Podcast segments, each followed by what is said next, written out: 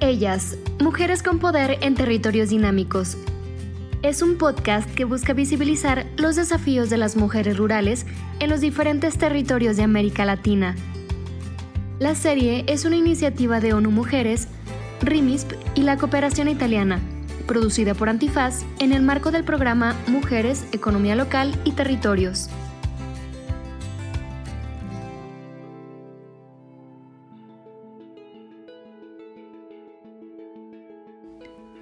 Hola, bienvenidas y bienvenidos nuevamente a nuestro podcast Ellas, Mujeres con Poder en Territorios Dinámicos. Les saluda Celeste Molina, directora para Centroamérica de RIMISP y su anfitriona el día de hoy. Hablaremos sobre la participación de las mujeres en el ámbito del desarrollo empresarial. Para ello me acompañan tres invitadas que saben mucho de este tema, así que déjenme presentárselas. Nos acompaña Ada Méndez, coordinadora de empresarialidad femenina de Sempromipe, que es una de las instancias del Sistema de Integración Centroamericana SICA.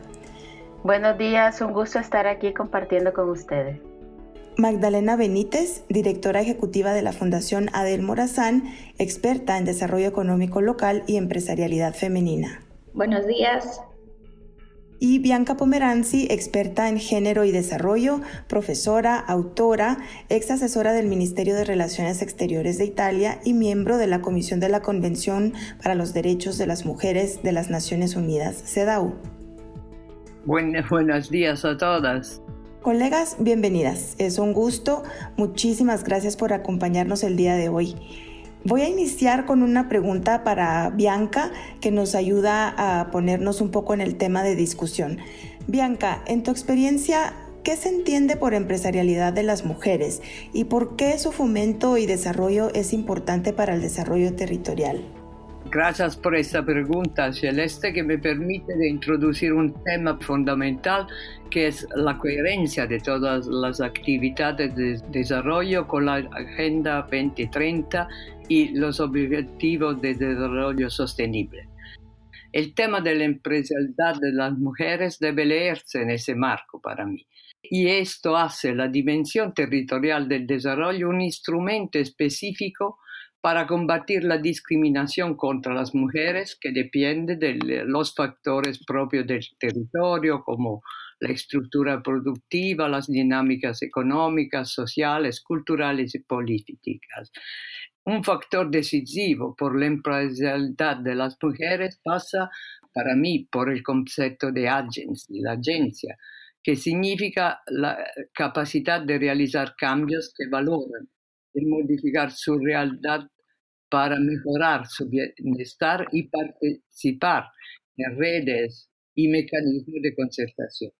Hablar de empoderamiento económico y de empresarialidad de las mujeres en el contexto local implica abordar el sistema de género como base de, de los procesos sociales que diferencian los roles públicos y privados de hombres y mujeres entonces el desarrollo local está vinculado a la capacidad de reconocer el valor de la empresarialidad de las mujeres. Pero esta experiencia ya no puede ser iniciativas aisladas o microlocales, sino que deben escalarse, o sea, aspirar a expandirse tanto en la masa crítica de territorios como en la esfera de políticas públicas y también de ámbitos corporativos empresariales, ganando visibilidad y legitimidad. Así es, Bianca. Creo que pones en la mesa unos puntos muy importantes, sobre todo sobre la importancia de promover el desarrollo de la empresarialidad de las mujeres como un mecanismo también para reducir las barreras de la participación y reducir la discriminación hacia las mujeres. Sabemos que en América Latina las mujeres tienen una alta participación en el empleo informal y por otro lado también sabemos que las pymes, por ejemplo, las pequeñas y medianas empresas, tienen un peso significativo en las economías de nuestra región. Ada, desde Sempromipe, ¿cuál es el diagnóstico que tienen ustedes sobre la participación y el liderazgo de las mujeres en el ámbito de las pymes y su incidencia en el desarrollo de las economías locales? Gracias Celeste por la pregunta. Te comento que desde Sempromipe conocemos que, por ejemplo, en El Salvador un 64% de las empresas están administradas por mujeres. En Panamá más del 57%, en Nicaragua un 55% y en República Dominicana alrededor de un 45%. Digamos, podemos decir que en general más del 50% de las empresas, pero están ubicadas, por supuesto, en las eh, pirámides eh, más bajas de la empresarialidad. Tenemos también información sobre que una dos terceras partes de las asesorías entregadas en los centros de atención MIPYME de la red que forman parte de, de Sempromipe y sus instituciones colaboradoras, de lo que podemos inferir que ellas están siendo sujetas activas en la dinamización de las economías locales. Si hay que decir que hay un asunto pendiente y es precisamente cómo esta actividad económica liderada por las mujeres en los territorios está impactando en el desarrollo de esas economías locales. El tema del impacto está pendiente, ¿no?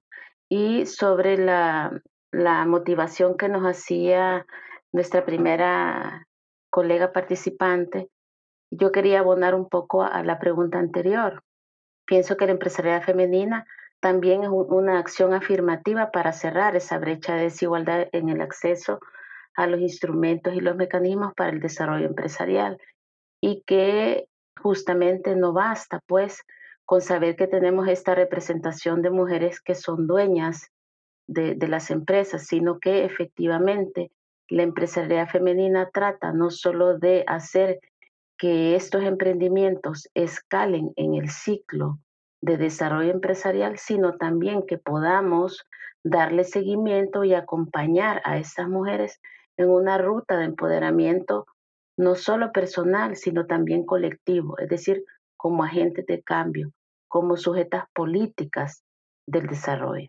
Así es, Ada. Eh, no sé, Magdalena, si tú quieres también agregar algo a esta pregunta inicial desde tu visión del desarrollo económico local.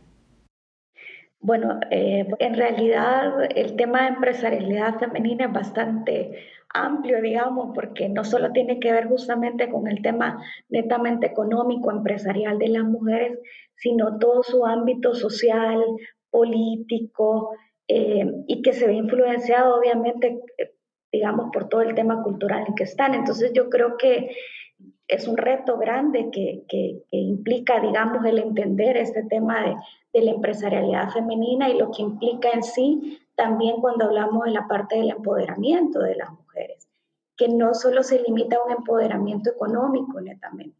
Entonces yo creo que son elementos que también hay que tomar en cuenta a nivel del desarrollo, ¿no? que no solo hay que ver temas de infraestructura, no solo hay que ver el tema si están generando ingresos, sino también el poder que ellas tienen alrededor de todos estos elementos de desarrollo de sus iniciativas empresariales.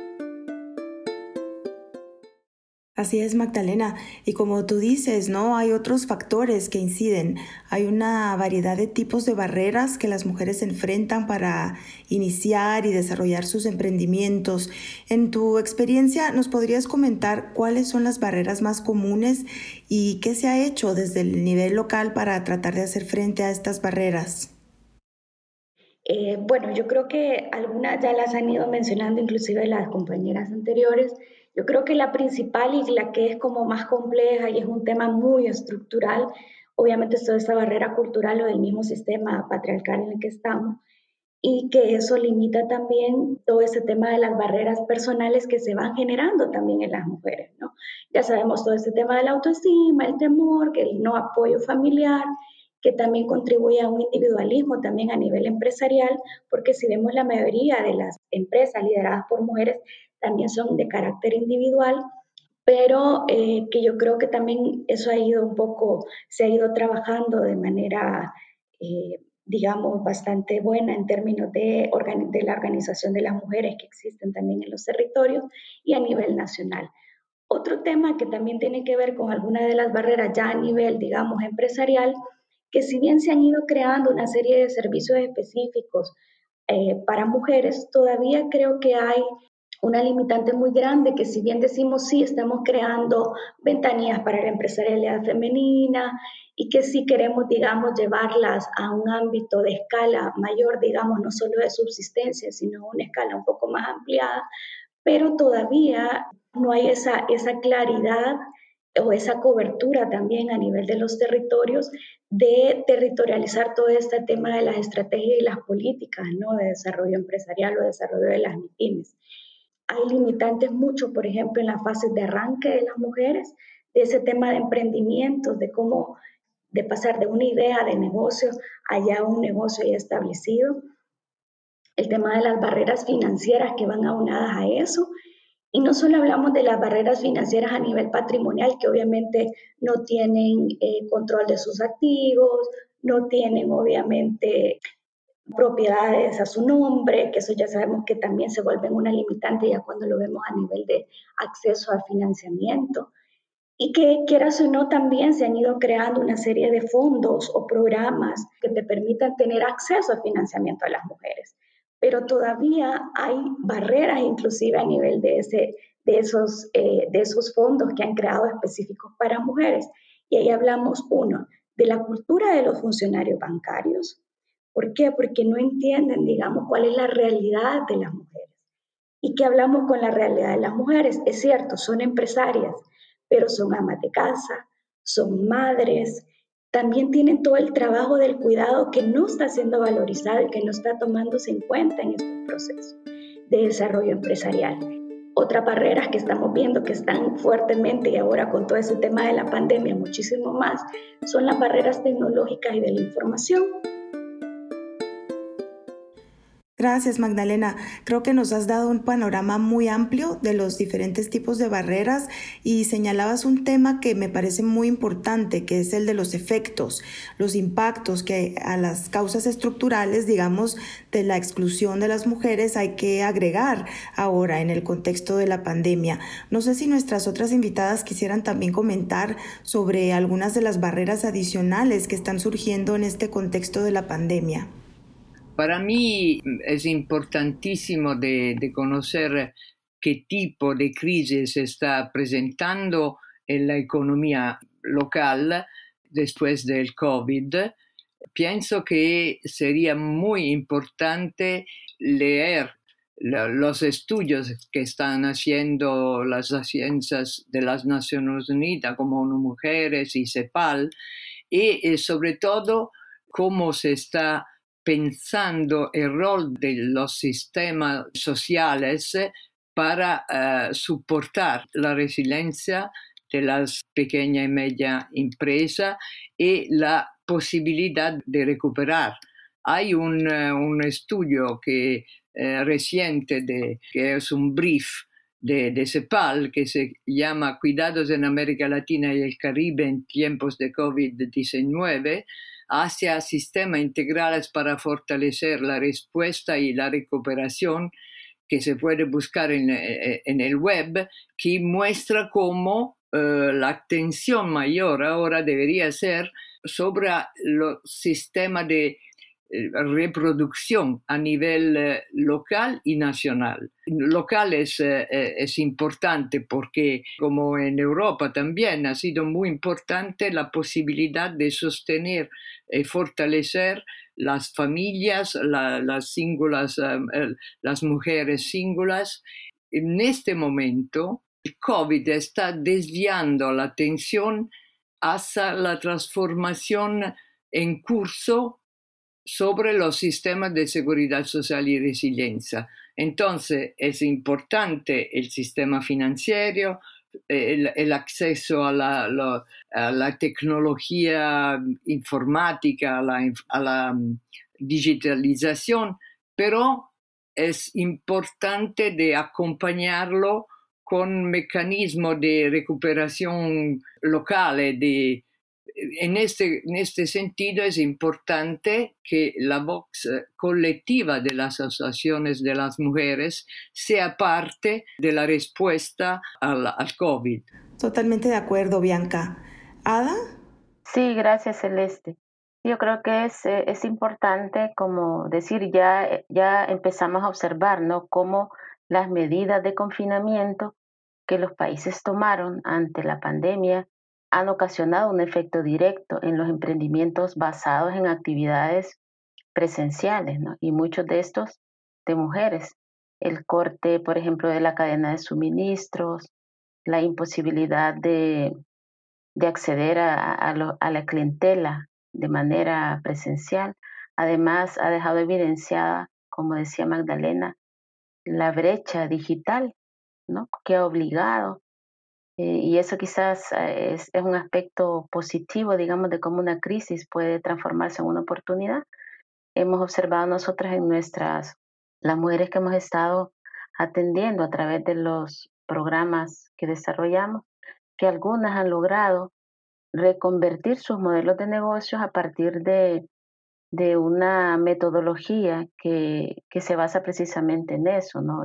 Es un enfoque efectual que hace que ellas adquieran capacidades para lidiar con esos entornos cambiantes, pero sí hay, hay aspectos en los que hay que trabajar a nivel de los ecosistemas en diferentes niveles, como ya decían las colegas, la crisis de los cuidados, ¿no? Ah, se ha agudizado el tema de la violencia eh, al interior de los hogares, la violencia de pareja y este tema de la, de la cadena de suministros y la transformación de los negocios que implica el acceso también a tecnologías de información y comunicación, comercio electrónico, etcétera.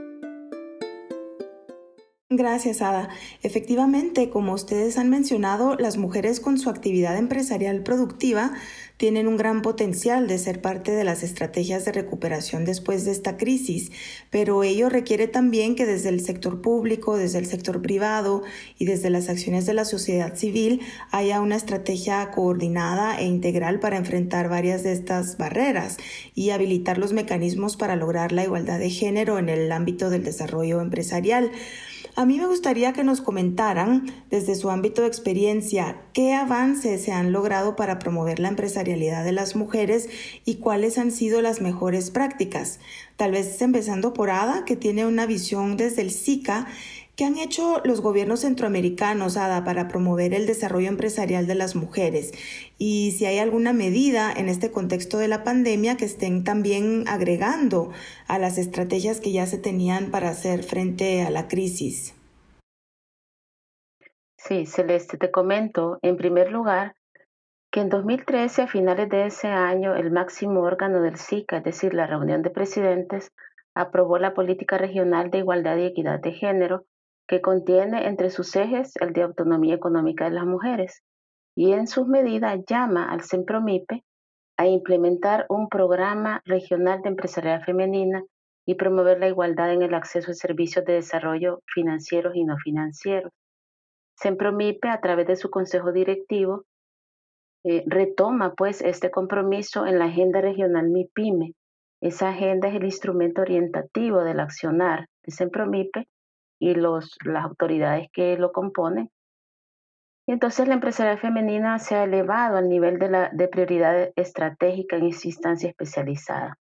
El instrumento privilegiado con el que se implementa este eje de la agenda y con el que se contribuye directamente a la política regional de igualdad es el programa de promoción de la empresarial femenina que nosotros llamamos PREFEM por sus siglas.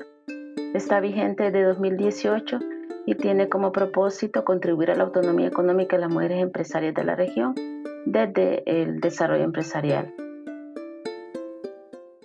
Muchas gracias, Ada. Magdalena, en tu experiencia, ¿cómo podría fortalecerse el ecosistema para el desarrollo de las pymes a nivel local? Ya alguna de ustedes hacía referencia a la importancia de considerar el ecosistema en su integralidad. ¿Qué tendrían que mejorar, por ejemplo, los actores privados, los prestadores de servicios, etcétera? Yo creo que de haber, y que tú lo mencionaste, Celeste, es que también debe de haber una coordinación ya a nivel local entre esos servicios que ofrecen las instituciones de los estados, digamos, a nivel público, como aquellas que se ofrecen a nivel privado. Y digo también esos servicios integrales porque ya veíamos que, que a nivel también de ese tema de la pandemia y demás, el tema, el incremento de la violencia de las mujeres ha sido muchísimo mayor, eh, según datos que, que, consultaban, digamos, o que reflejaban algunas encuestas, yo creo que lo que debemos, uno, es que cada persona que esté dentro de estos procesos, desde el ámbito público como desde el ámbito privado, deben de entender qué es ese tema de la empresarialidad femenina, cómo se entiende o se puede llegar, digamos, a comprender ese tema del empoderamiento de las mujeres Eh, y eso nos lleva a que justamente cómo cambiar esa visión de eh, netamente económica, digamos, de, de, empresarialidad como tal, sino también entender, digamos, toda esa parte más de resiliencia o de nueva reconversión a las iniciativas empresariales que también tenemos que tener ahora, la cobertura, la territorialización también de estas políticas. Así es, Magdalena. Y con eso nos recuerdas un punto muy importante que es el de las dificultades que muchas veces se dan al aterrizar las políticas, los programas en los territorios específicos, ¿no? Porque cada territorio tiene su propia dinámica, sus propias características y es muy importante que el ecosistema en su conjunto se coordine para adaptar esa oferta de servicios, de políticas públicas, de apoyos, etcétera, para que funcionen para un territorio determinado. Yo creo que a veces ahí se encuentran también muchas de las barreras, pero creo que aún con los obstáculos que hemos comentado, hay también una gran riqueza, experiencias inspiradoras y quería que dedicáramos unos momentos de la conversación también a recordar aquellas cosas que salen bien, que han funcionado bien o que pueden considerarse inspiradoras. Bianca, en tu experiencia en el mundo de la cooperación y de la sociedad civil, ¿qué tipos de apoyos o mecanismos consideras que han funcionado mejor para fortalecer las capacidades de las mujeres, para desarrollar sus emprendimientos? ¿Y cuáles son los desafíos que persisten? Para mí uno de los ejemplos más exitosos que puedo citar es el programa MIDEL, ¿no? que ha sido una buena práctica que es el programa Mujeres y Desarrollo Local, que ha sido especialmente para América Latina. El aspecto más interesante del programa fue el relacionamiento en redes y la estrategia multinivel, local, nacional y regional, que permitió la creación de la masa crítica de asociaciones locales para la transversalización de la perspectiva de, género en la política económica y social. Ahora el tema es cómo uh, reforzar eh, la transversalización de la perspectiva de, género eh, a nivel local. Y yo pienso que una de las cosas que, que más funcionaron en el middle ha sido la capacidad de fortalecer la voz colectiva de las mujeres en situación de pobreza y eh, de eh, asegurar no, solo una adecuación a las reglas del mercado y a las reglas de la financia, ma de favorir eh, la capacidad de las mujeres de generar y administrar recursos suficientes para asegurar su autonomía y realizarse plenamente en su familia, en su comunidad. De acuerdo contigo, Bianca. Bueno, y todas ustedes han tenido una trayectoria larga acompañando a mujeres en lo individual y lo colectivo para promover el empoderamiento económico. ¿Podrían compartirnos algunas experiencias exitosas que a ustedes les hayan inspirado y que puedan a lo mejor inspirar a las personas que nos escuchan, ya sea porque son como nosotras, personas que estamos acompañando este tipo de procesos, o para las mismas mujeres que están iniciando un emprendimiento y empezando a desarrollarse en este mundo? ¿Qué nos pueden compartir? Quiero ahondar, aprovechando esta pregunta, en la buena práctica que comentaba más, más arriba sobre el programa regional de empresarial femenina, el PREFEM. Eh, te puedo dar algunos datos que, como bien llamabas, pueden ser inspiradores de que aun cuando hay barreras, pues hay también eh, condiciones favorables a potenciar. Te comento, por ejemplo, que desde el programa hemos transferido capacidades con una metodología de atención a emprendimientos femeninos dinámicos a 41 centros de atención MIPYME de la región, de alrededor de unos 60 que hay ahora. Y eh, en un cuestionario que pasamos para la evaluación de la iniciativa, este nos decía que, por ejemplo, que este personal consideró que había desarrollado capacidades para trabajar con enfoque de género para brindar una atención más eficaz a la clientela femenina y consideran que han ocurrido cambios en la forma de brindar la atención en un 83% del personal que participó. Asimismo, te puedo comentar que con este programa unas 600 mujeres fueron capacitadas y casi 500 de ellas lograron egresar de este proceso con un modelo de negocios estructurado. Y lo interesante de la metodología fue que ellas mismas se enfrentaron al mercado y adquirieron capacidades para comunicar y defender su modelo de negocios ante posibles inversionistas u otros actores de los ecosistemas. Gracias, Ada. Ciertamente muy inspirador oír de todas estas buenas prácticas y sobre todo lo que nos mencionas de estas experiencias de mujeres que empiezan a incursionar en otros sectores de actividad menos tradicionales. Creo que eso es muy inspirador. ¿Algo más que nos quieran compartir? Magdalena, adelante. Gracias. Yo creo que retomaré, digamos, en dos niveles. Uno es que tiene que ver más con esa estrategia que hablaba, o de ese programa que habló Bianca, el MIDEL, em, que ahí se crearon, digamos, este, los centros de servicios para la empresarialidad femenina o empresarialidad de las mujeres. Yo creo que ha sido para mí una experiencia bastante motivadora en lo personal, digamos, porque también estuve bastante vinculada en este tema y que en realidad se llegó a brindar servicios especializados eh, integrales para las mujeres y de los cuales también esa alianza entre, digamos, las instituciones del Estado, las instituciones públicas, como con organizaciones de la sociedad civil, en este caso fueron las agencias de desarrollo económicos locales a nivel de Centroamérica. Yo creo que ha sido una estrategia bastante interesante permitió establecer redes a nivel de las mujeres empresarias, permitió eh, que muchas de las empresarias que participaron en estos procesos continuaran con sus iniciativas. En algunos casos, en algunas ADELES, asumieron los centros de, de, servicios para la empresariedad de las mujeres como parte de sus estrategias a nivel institucional y que inclusive sirvieron de base en un determinado momento para la creación, en el caso de El Salvador, de las ventanillas de empresarialidad femenina que eh, las establecieron a través de la CONAMIPE, que es la Comisión para la, la Pequeña Empresa en El Salvador.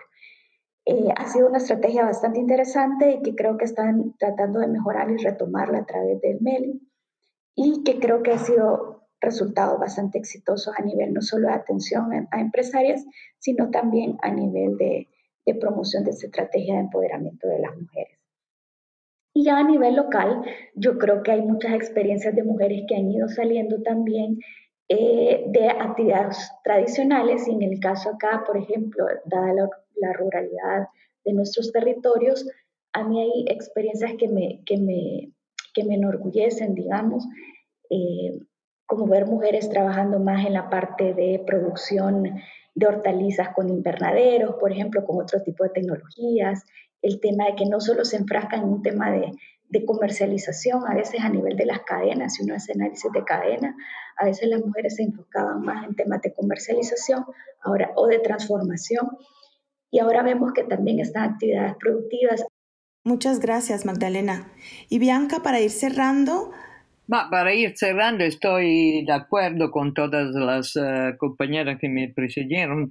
Es importante de dinamizar eh, todas la, digamos, las herramientas que hemos utilizado para el empoderamiento económico de las mujeres, aprovechando de los nuevos desafíos que, que son la financiarización extrema de los sistemas económicos, pero también la capacidad de valorizar las diferencias biotecnológicas, los contextos locales que puedan, mm, digamos, producir eh, empoderamiento que no es tradicional para las mujeres. Entonces, eh, la, posibilidad de eh, hacer redes digitales es, un, es es capital, la, eh, es una de las mm, digamos, de las rutas más importantes en este, en este momento, eh, sobre todo con, con, la pandemia, se puede hacer, pero necesita, necesita una otra perspectiva de, de, de, de desarrollo que eh, valoriza la, capacidad de, eh, digamos, de las mujeres en el cuidado de los sistemas eh, de seguridad social y de resiliencia eh, agropecuaria, por ejemplo, transformar este, esta capacidad en eh, nuevas brechas de, mercados, nuevas posibilidades de estar en el mercado de la subsistencia. Pienso que sea importante de utilizar las nuevas, eh, las nuevas dinámicas económicas. Así es, Bianca. Y bueno, quisiera pedirles a las tres si nos pueden recomendar a mí y a las personas que nos escuchan algunas lecturas o algún recurso que esté en línea, algo que a las personas que les interesa el tema les sea útil para indagar un poco más.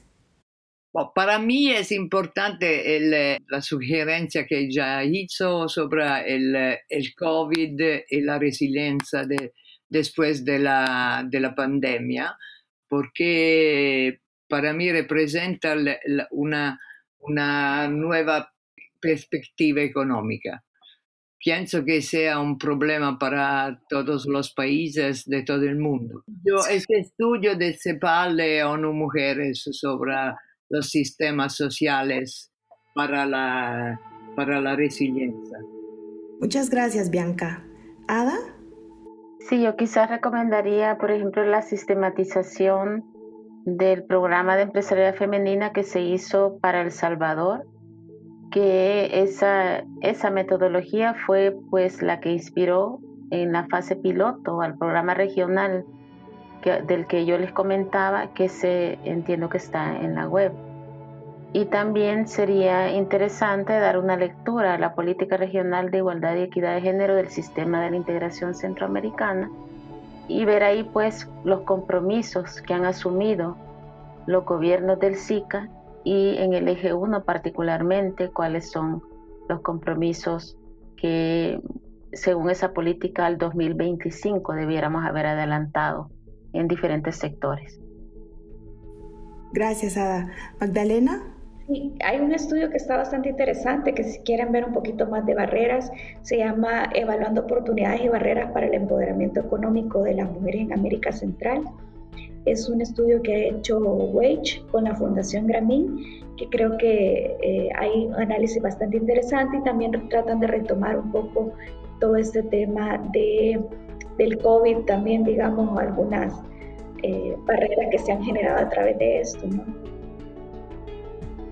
Pues yo quiero hacerles un agradecimiento muy especial a las tres. Creo que nos han compartido una enorme cantidad de conocimientos y experiencias y con esto vamos a cerrar nuestra conversación y este episodio del podcast. Muchísimas gracias a nuestras invitadas por acompañarnos y también a todas las personas que nos escuchan. Nos vemos en el próximo episodio. Hasta luego.